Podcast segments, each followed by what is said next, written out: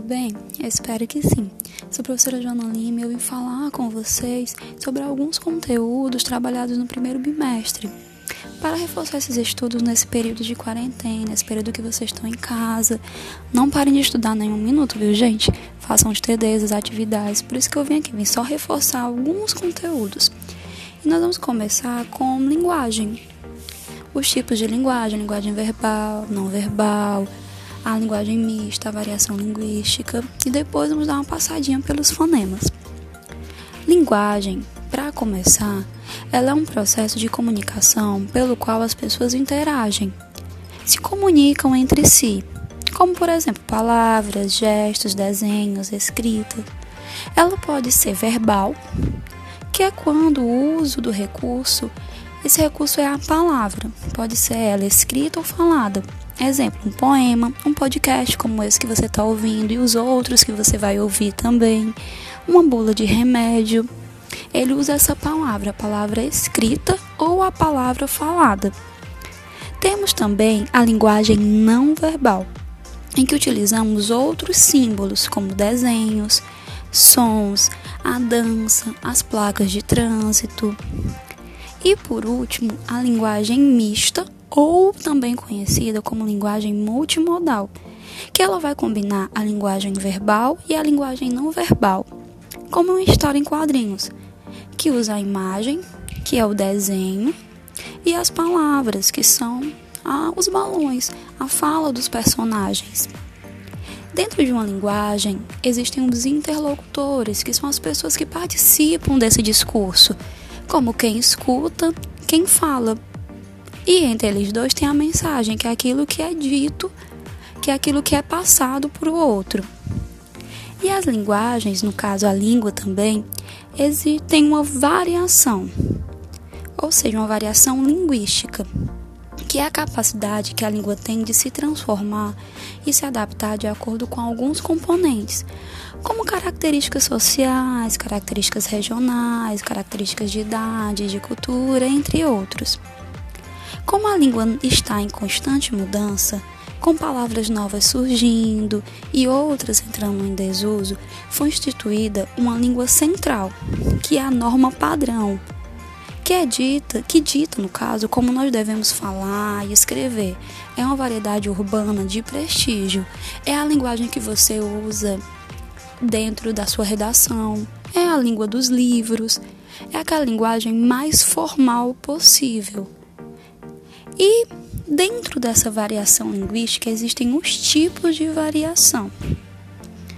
Que a variação é uma é a capacidade que uma língua tem de se modificar e ela vai variar em determinados tipos. Por exemplo, diferenças de lugar ou região, diferenças da classe social das pessoas, diferença entre a fala e a escrita, o jeito que, o jeito que a gente fala não é o jeito que nós escrevemos.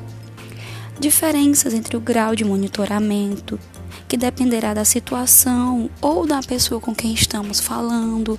Se a gente fala com a mãe é de um jeito, se a gente fala com um amigo é de outro, se fala com a coordenadora é de outro, a gente vai modificando a nossa fala. E existem também as diferenças históricas, que diz que pessoas de diferentes gerações podem ter modo de falar diferente. Por exemplo, a vovó, ela usa determinadas palavras ou um jeito de falar que era da época dela, da geração dela. Você, como é mais novo, usa outras palavras, principalmente por influência até da geração da internet. Então, existem essas diferenças de variação. Quando nós estamos estudando a língua, nós vamos estudar também a palavra. E aí onde nós vamos entrar no fonema e na letra. Nós trabalhamos bem em sala de aula, mas eu vim reforçar também para ficar tudo ok. O fonema, ele é a menor unidade sonora de uma palavra, ele representa o som de cada letrinha. E a letra é, são sinais gráficos que tornam possível a escrita e juntas essas letras elas formam o alfabeto. Ah, por exemplo, a palavra fada e fala. Além da mudança de letra do D para o L, há também uma mudança sonora. O D tem o som e o L tem outro. O fonema ele distingue uma palavra de outra. Porém, nem sempre a palavra tem o mesmo número de letras e o mesmo número de fonemas, ou seja, nem sempre tem o mesmo número de sinais gráficos e o mesmo número de sons. Por exemplo, a palavra hoje. Hoje tem quatro letras: H, O, J, E. Porém, quando nós escutamos a palavra hoje, a gente não escuta o som do H, porque ele é mudo.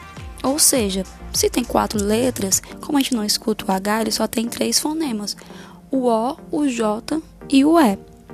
Já a palavra pássaro, ela tem sete letras.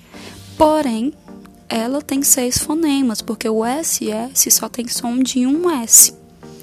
Diferente da palavra fixo, que ao invés de ter menos fonemas, ela vai ter mais. Ela tem quatro letras: o F, o I, o X e o O Porém, ela tem cinco fonemas, porque esse X ele vem com um som de KS. Fixou. Viu que dá uma chiadinha? Pronto, ele tem quatro letras e cinco fonemas. A palavra conta tem cinco letras, porém só tem quatro fonemas, porque esse N ele nasalizou. Lembra da aula quando a gente colocou os dedinhos do lado do nariz para sentir as palavras nasalizando? Pronto. Faça isso aí em casa. Bote o dedinho do lado e fale a palavra conta. Você vai ver que você não escuta o N, mas você sente no nariz, você sente que nasalizou. Ou seja, esse N não conta como fonema. A palavra chute tem cinco letras: o C, o H, o T e o E.